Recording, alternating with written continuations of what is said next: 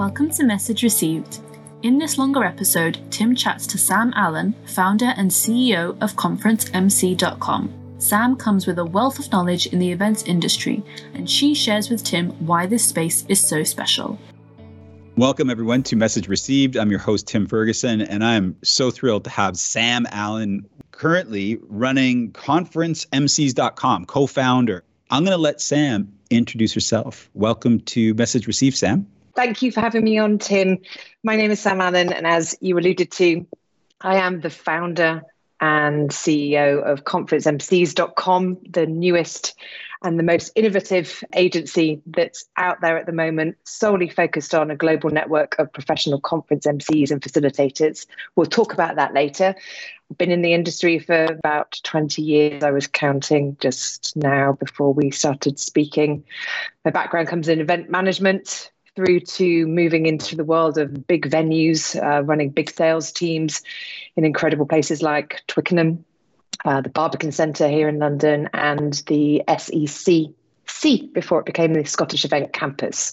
Then, yeah, the story then moves into how I got to to do what I do today. Yeah. So before we get to that part, to the kind of uh, taking a stage focused role in the event world. Tell us just a little bit more. I was curious. I looked and noticed that you spent two years as president of MPI, Meeting Professionals International, and that you were working in the UK chapter prior to that.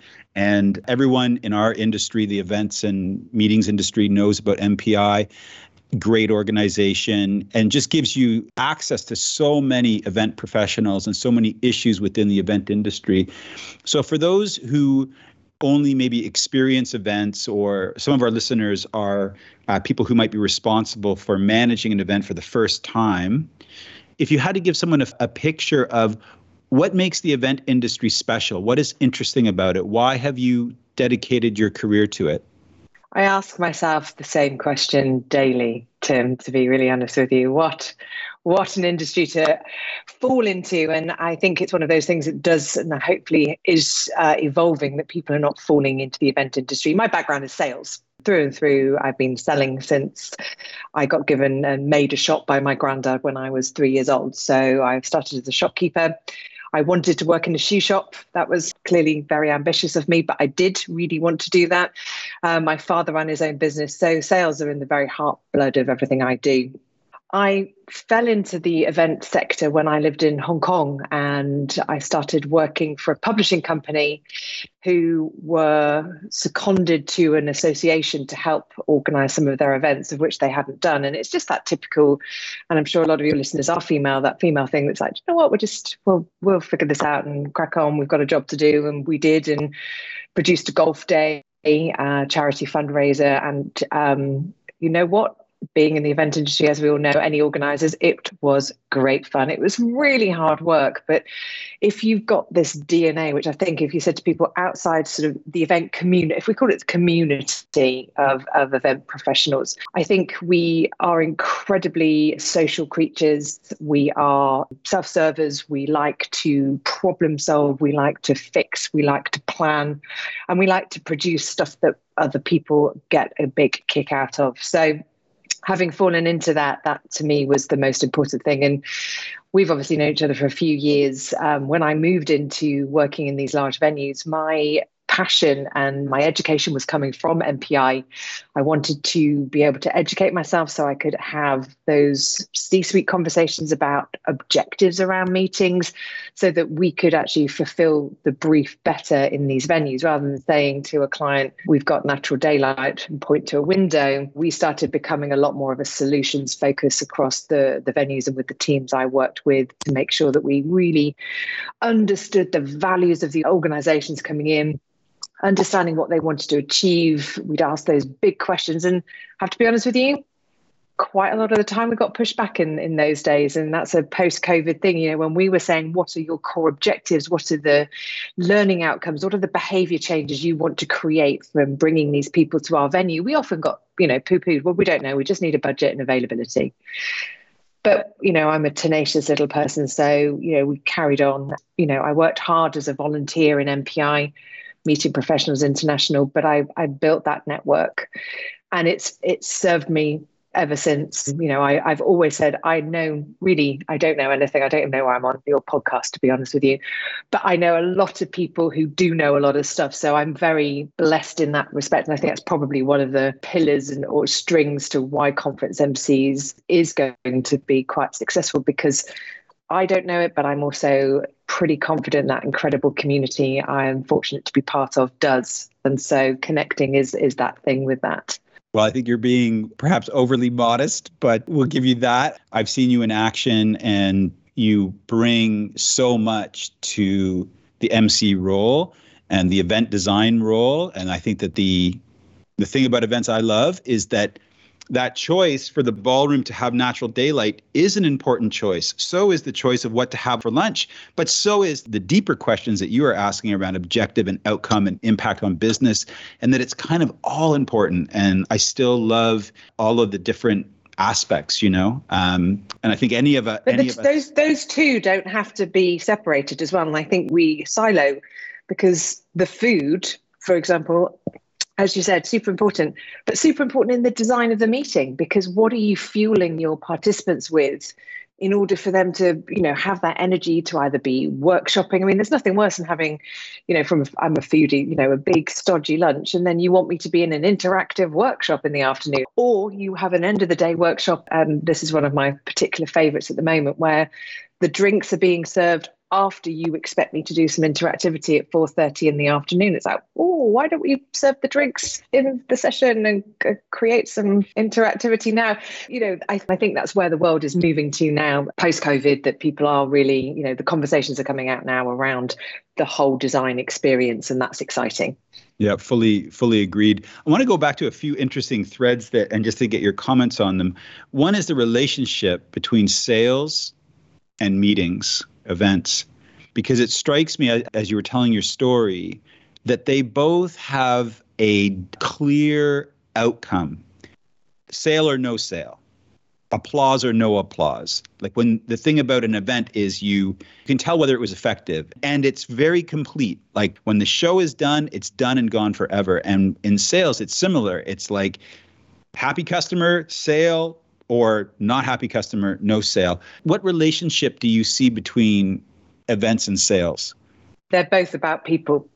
Everything around it is people centric. There's utter correlation with relationship building. And interesting you say about events sort of having an end. I think now that the strategy seems to be that people don't want, you know, the trend is moving in the direction of let's not create an event that then everyone just forgets about after they walk out of the, the Congress Center center, what's the 365 experience we can work with our uh, stakeholders on, um, where events play a part of that. And I think there's a lot of conversations, having just been hosting an event for event agencies, that that seems to be sort of a little bit of a trend at the moment where people are looking for that sort of, you know, that brand storytelling piece to come throughout the whole year. And I think that's the relationship salespeople have. And I think there's still a gap. I think that if you go to most hotels and and again it's around training and education my sales experience came from outside of the sector so i was i was a salesperson and i was a recruitment consultant um,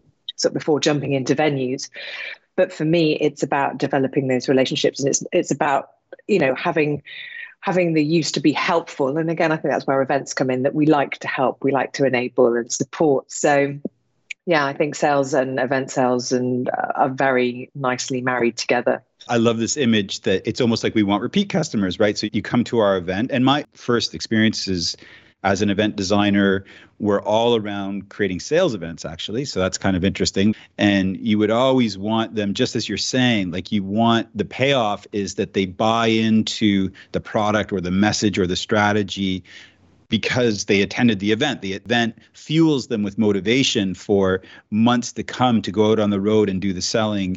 Uh, so I love yeah. the way you frame that. So yes the curtain closes at the end and there's the applause and everybody leaves but we as event designers should not be thinking in terms of okay job done. It's like well no we should have launched something that will now continue and maybe there's additional touch points with that audience or your your I, I love your use of the word community and what I know we'll come back to that later when we get more into the details of uh, conference MCs you're in this event industry you understand venues, you understand planning, you understand objectives, you understand uh, making it all fantastic, but there the stage is calling somehow. Tell us about the transition to hey, I want to be an MC, I want to be a facilitator, I want to be a moderator, I want to be a speaker.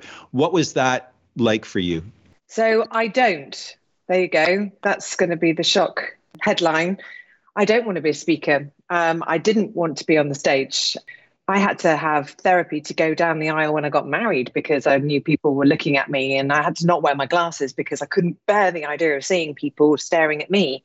So I think I'm just like a weird phenomenon.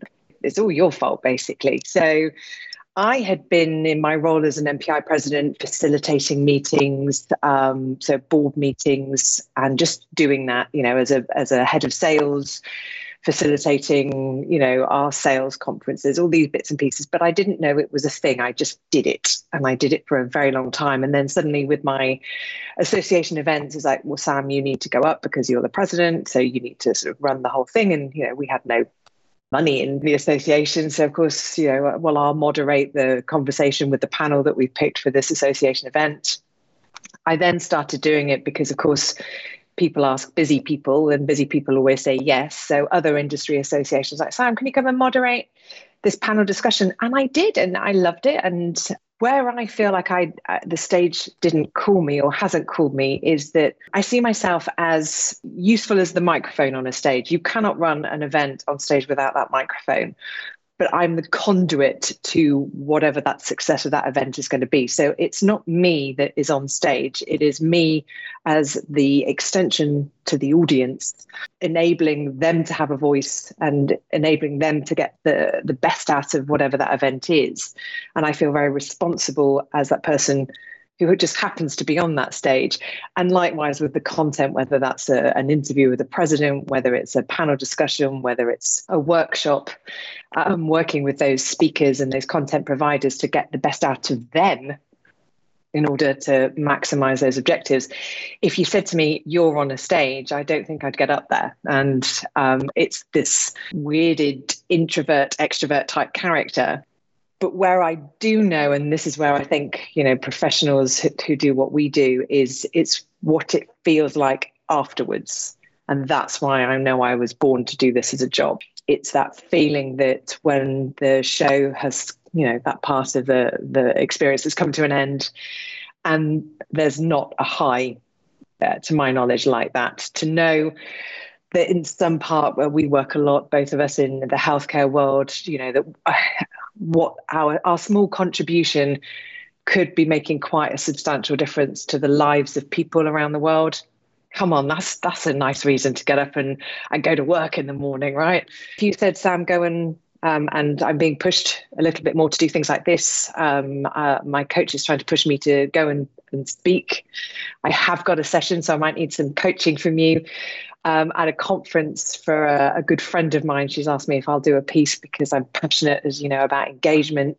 But I'm petrified because that's where the spotlight is on me, and I just don't see it as a as the role of a moderator. And you've seen them, I've seen them. People who come on and facilitate who want to sell their book or want to promote their keynote and that's not right and that's not the profession of you know and the skill set that a moderator has. You need to be almost the one in the room i believe who nobody knows the name. I mean they know me as you know the girl with the red lipstick or the girl with the red jacket who knows everything about the events happening. And to me not great for business development folks but it is great because that's the role i feel that a moderator should be playing. It if i become more famous or more important than the people on stage or the people sitting in the audience, then it's you're in the wrong profession. You shouldn't be doing it. In my book, I think it's beautifully described, and that that your word conduit and the the notion that you're creating connections between the people on the stage and the people in the audience or among the people in the workshop and that you're you're almost doing your job best when in a sense you disappear and but without you the conversation wouldn't yeah. be happening and asking those great questions knowing when to switch the energy from one one kind of level to another when to get the quiet person to engage when to get the person doing all the talking to pause and to let others get involved and if you're doing it at a very high level you are kind of unnoticed. It's a really fascinating point, unlike a keynote speaker who, you know, if we hire Malcolm Gladwell to come and give a keynote and we don't even know he was there, we're not going to be too happy. But for the facilitator who was moderating the discussion between the speaker and the audience, it's almost like the required mindset to not show off. And I think that's probably the hardest thing. And when I was thinking about what's the message that we should be talking about in terms of the audience listening to this podcast, is that very thing. It's so hard to quantify because, as you said, a keynote is there to make a great big bang. That's why it's called a keynote, folks. It should be at the beginning because that's where you put your keynote in any piece of music. Um, but what we do is we provide this amazing thread that if we weren't there, the experience of both the content provider and the participant would lessen. And, you know, if you look at our client bases who work with us on a regular basis, they don't go back. Once you've made that commitment, once you've made that decision to work with a professional host, people do not go back. I, I can't stress it strongly enough. I mean, that's why I've managed the transition across to conference MCs because my clients don't ever not want to have a host because they've seen, once that person's been there, they've seen that true value. But it's very hard to quantify because it's not we're not shiny bells and whistles, but as you said, facilitating that conversation, making sure every single person in that room feels that they are participating. You know, those are those soft skill sets that, you know, any true professional can have. Especially, and I think in healthcare, where often the expert has very deep technical knowledge and sophisticated language that needs to be converted or translated into something without dumbing it down at all, translate it into a language that the audience will understand.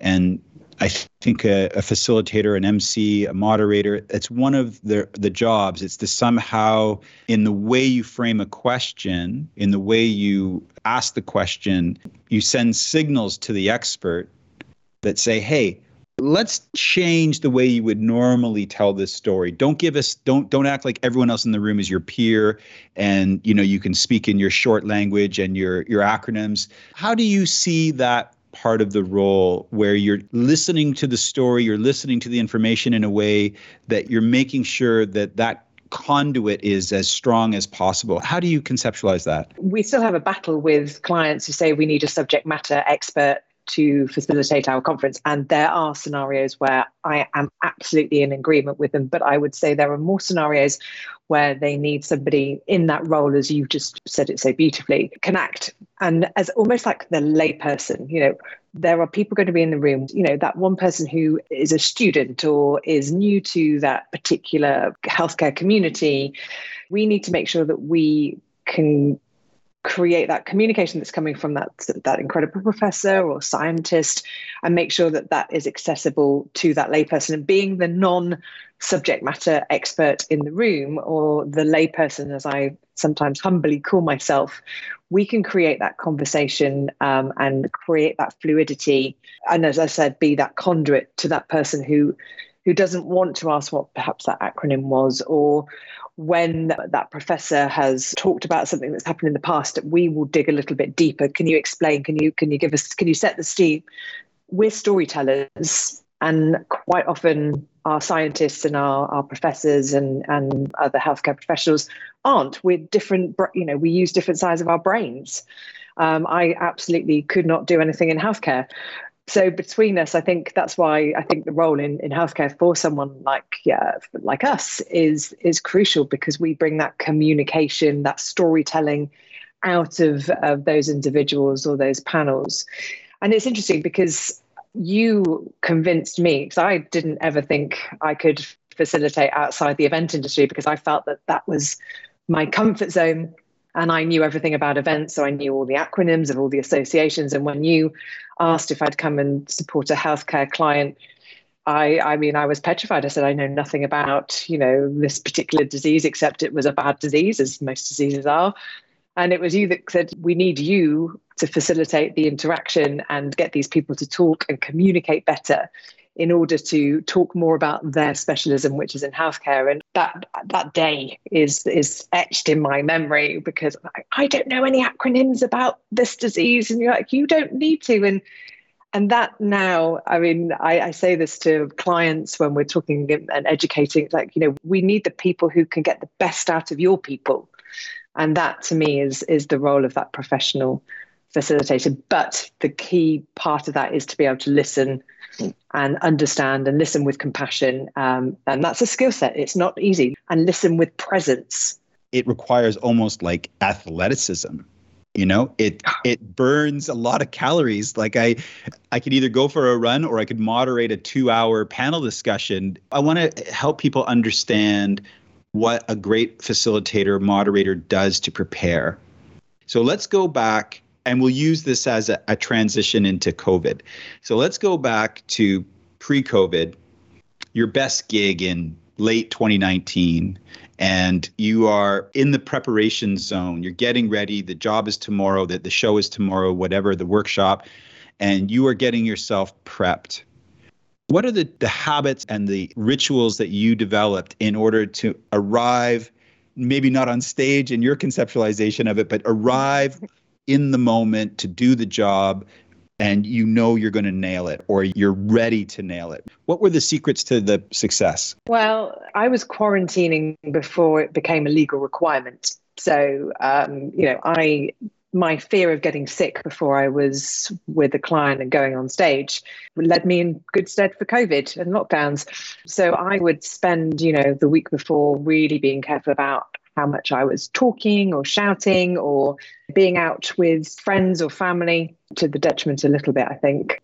But physically, as you said, physically preparing, so eating really well, filling myself with good green vegetables because on site inherently you don't seem to see a green vegetable for the time you're there, staying fit, be building up to make sure that I was feeling fit, getting some great sleep because we know, as all event professionals know, being on site that's going to be lacking. Also, you've got to contend with things like jet lag. So you it, you do train, you know, somewhat like an athlete for the event. No alcohol. I really enjoy a glass of wine, but that would go out of the window because the fact that for eight hours of the conference plus the two, three hours before and maybe an hour after, the level of being present is like nothing I've ever experienced in my life. I, if I mean, I meditate, so that's also something that really helps me uh, build my focus. And I need that because that's sort of a training that helps. And especially when we're facilitating in a, in a space that's more often than not isn't in our, you know, maybe comfort zone in terms of topic your level of presence is is insane.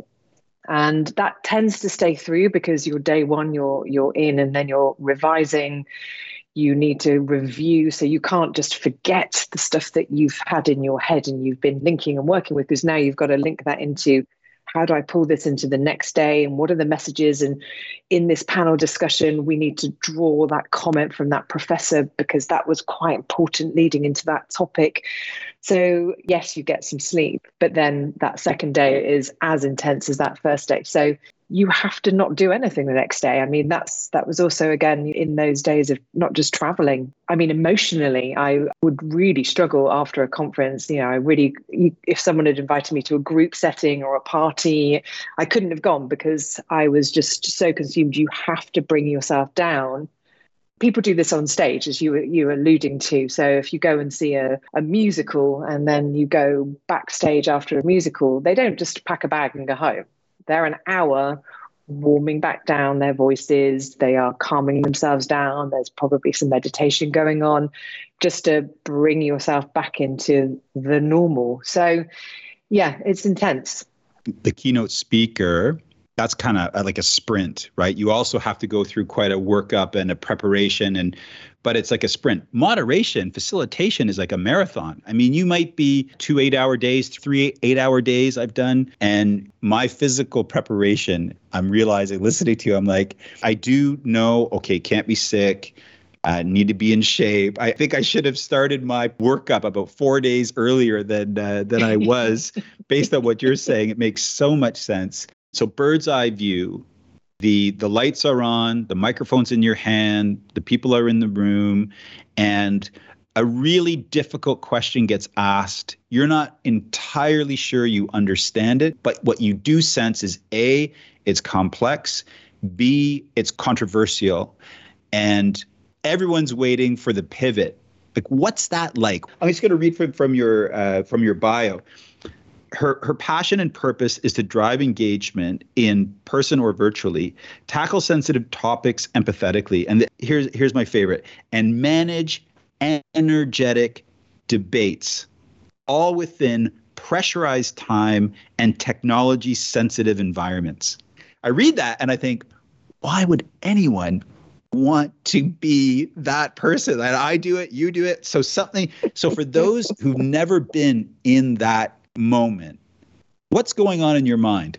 I think again that clarity of focus is something that you can only get from experience and that's why you wouldn't want to put somebody in your organization in that situation. I can remember that happening at that first event that we did together and there's a couple of things. I mean, I had allies in the room. You know, in terms of whether it's a workshop or a small conference or a large conference, it's really important to me as a professional that I meet some of those key stakeholders prior to the event happening because they are your allies in the room. You can always reach out. So there was a tricky question that came up, and I didn't allude to the fact that I knew that one of the leaders was our client, but I, I managed to sort of bat that question in the way that so he was my supporter. So you know what's your opinion on that? Sort of taking it away from me finding an ally in the room who i know would be able to be that expert in the subject matter. I think um, asking people am i understanding the question? I think people panic in terms of time and i think we don't. We manage time. So, being that layperson, I think you can have that integrity when you're in that situation. You know, explain that to me as if I was a patient reframing it. Am I understanding? And because I'm not the subject matter expert, I can say that. People will appreciate that you're not the subject matter expert. So I think pick an ally, ask that question to be reframed. I had somebody actually tell me um, many years ago that I was over prepared, somebody who was giving me some mentorship. So far, my clients have never said that. And I think one of those questions that I would be asking of those stakeholders, not necessarily the event organizer, but actually those, whether it, the leadership team, whoever it is, I make it my business to have had at least a conversation with those people and asked what are the sensitive topics? What are the sensitive buzzwords? Is there anything that we need to avoid in this conversation? That message receiving again, you know, you're not hiring me for the stuff I do just in that conference room for those hours. You're hiring me for the experience and the knowledge of asking the right questions before to make sure that that time in that conference room is beneficial for all. And I think if you're going to have a healthy debate, we also have to have that what are the boundaries and have those conversations with our stakeholders. So those are probably some of those tips and tricks. So now I want to put the COVID comes. So I'm a live event person. Laura, who's recording this with us, is a live event person. You're a live event person. I think 70% of our revenue was based on on live meetings and events. My team, we would all talk about our schedule based on cities. Uh, what are you doing in November? Oh, I'm going to be in Milan. Oh, what are you doing in December? Oh, I'm doing the Miami gig. Or we would maybe reference hotels. Like it was just a life of events. Then two years ago, COVID 19 shuts the door. You have just gotten your career as the facilitator going, the emceeing going, uh, and you're making a meteoric rise. Like you've really got momentum. And then boom, COVID. What was that experience like? And what was the transition to virtual like? You said it so well. I'd, I'd, been a year as a fully turned professional, and for the first time ever, moved into 2020, January 1st, 2020, with no worries because I was booked out until the end of the year and I had space to add more. And it was very, very exciting. And then, yeah, in the space of three weeks, every single piece of business that I had cancelled being really truthful, for the first couple of weeks, I drank a lot of gin and banged my head against the wall and felt extremely sorry for myself, which, as you'll know, it's just that's not a trait I'm comfortable with and it's not something I possess very often. I really felt personally, and I know that I should have been thinking about all these poor people, but for the first time, I have built and worked so hard to, for this moment, and it's just been taken away from me. And so that didn't last very long because um, that's just not my DNA And that power of that network came into play. So, a very good friend of ours, Martin Nest, pinged me a message, knew obviously that I'd lost everything. And for those of you who don't know Martin, he is the guru of meeting design and has been a guru of online way before the pandemic, as we know. And we've played in that sandbox, haven't we? And he said, Come and join. I'm, I'm running an online event design course. Come and do that. And that was the moment for me. So I was very lucky that came in early because I didn't believe in online events. I absolutely knew that they probably were going to be here for a while. I wasn't convinced, like many others, that a couple of months later we'd be good. When you see some of the corporates who were already saying in April that there's no opportunity to travel until next year. So I, I did enough study to understand. But what I didn't understand is how you could make effective meetings online because I didn't have the belief. So I went on this course he told me it was three hour sessions. I'm like, I am not staying online for three hours. I've got the attention span of a gnat. That's why I do my job.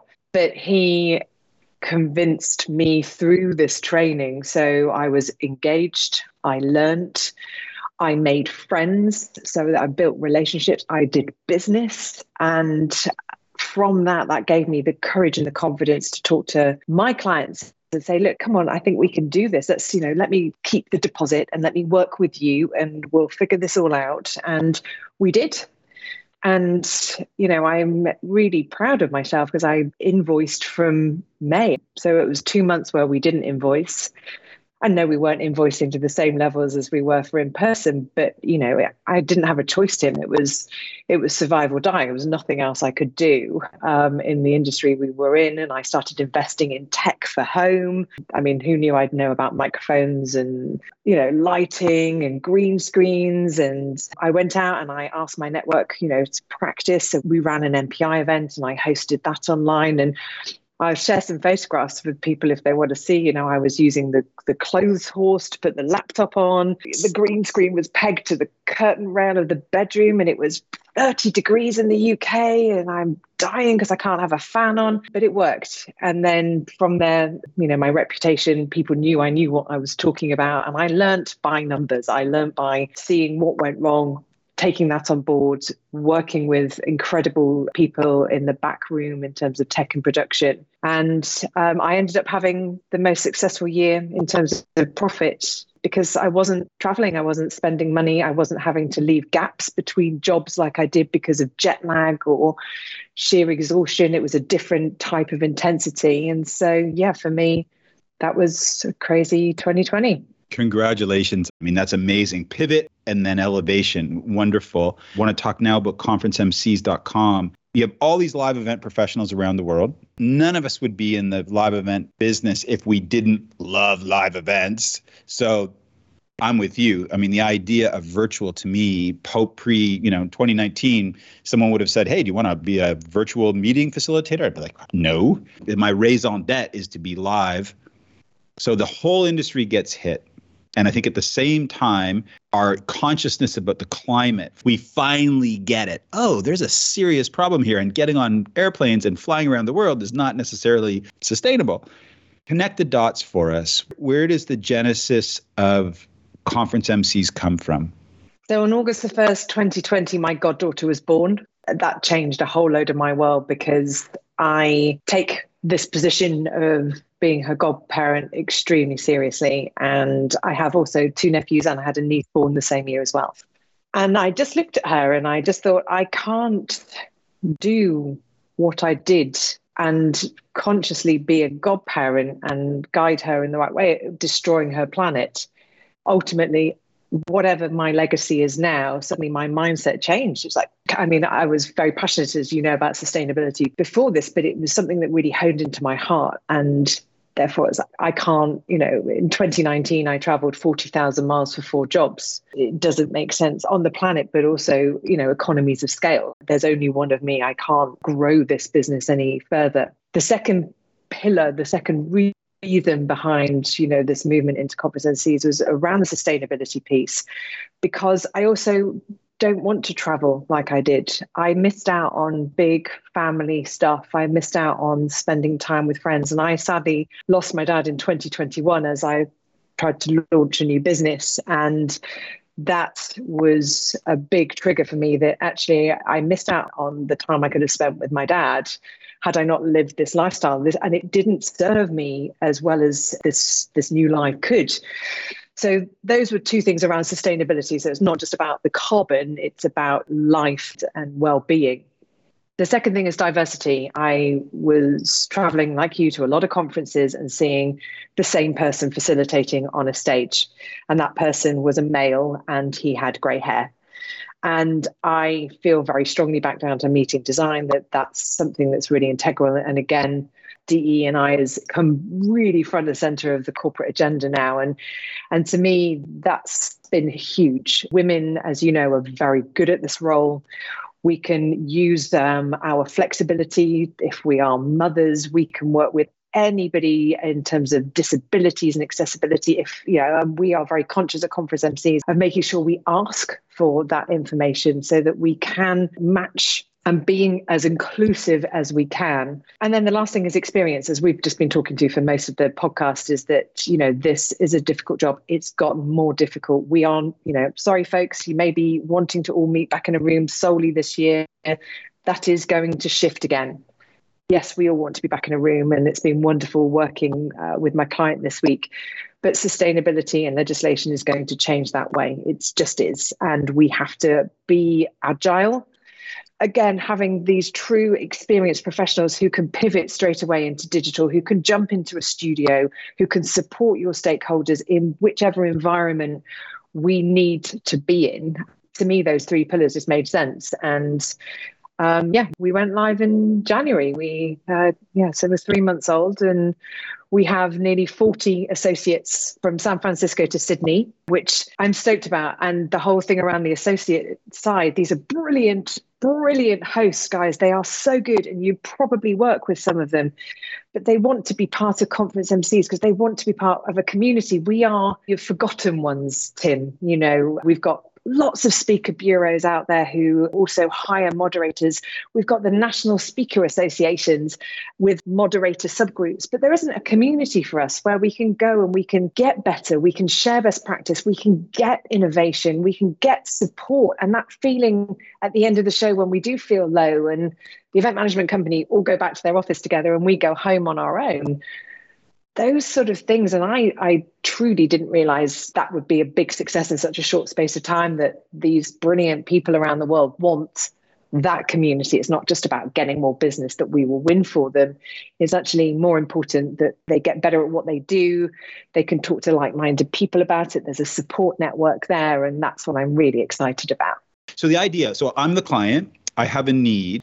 Instead of saying hey sam can you do my gig i say hey, conference MCs, can you do my gig? And now instead of my choice of either Sam or Sam or Sam, my choice is, well, maybe 40 different individuals.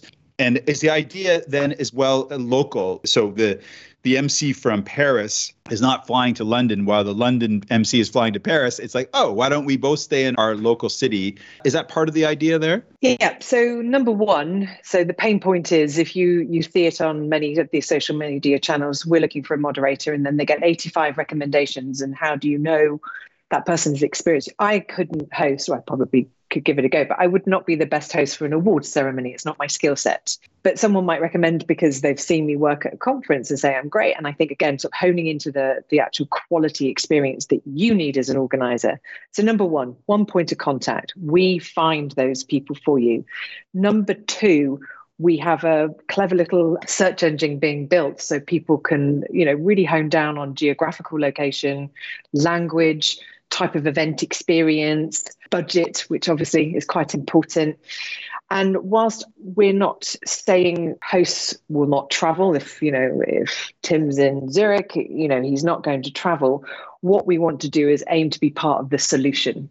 We will have that same quality and caliber host for you without that carbon footprint. Now, There'll be times when we travel, but we're measuring all of that now. Um, all of our hosts, our associates, when they onboard, they are also committing to become carbon neutral.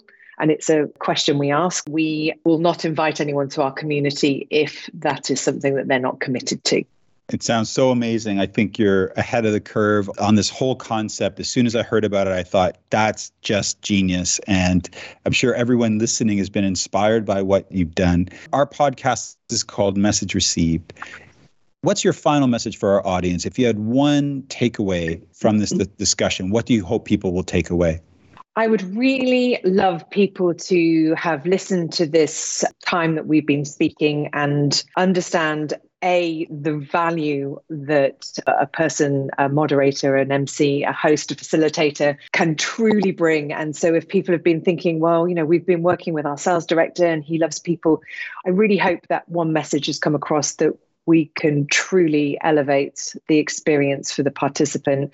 We can really, truly make sure that that behavior change happens and that this role in a few years' time will be as important to an organizer as uh, the keynote speaker. I love it.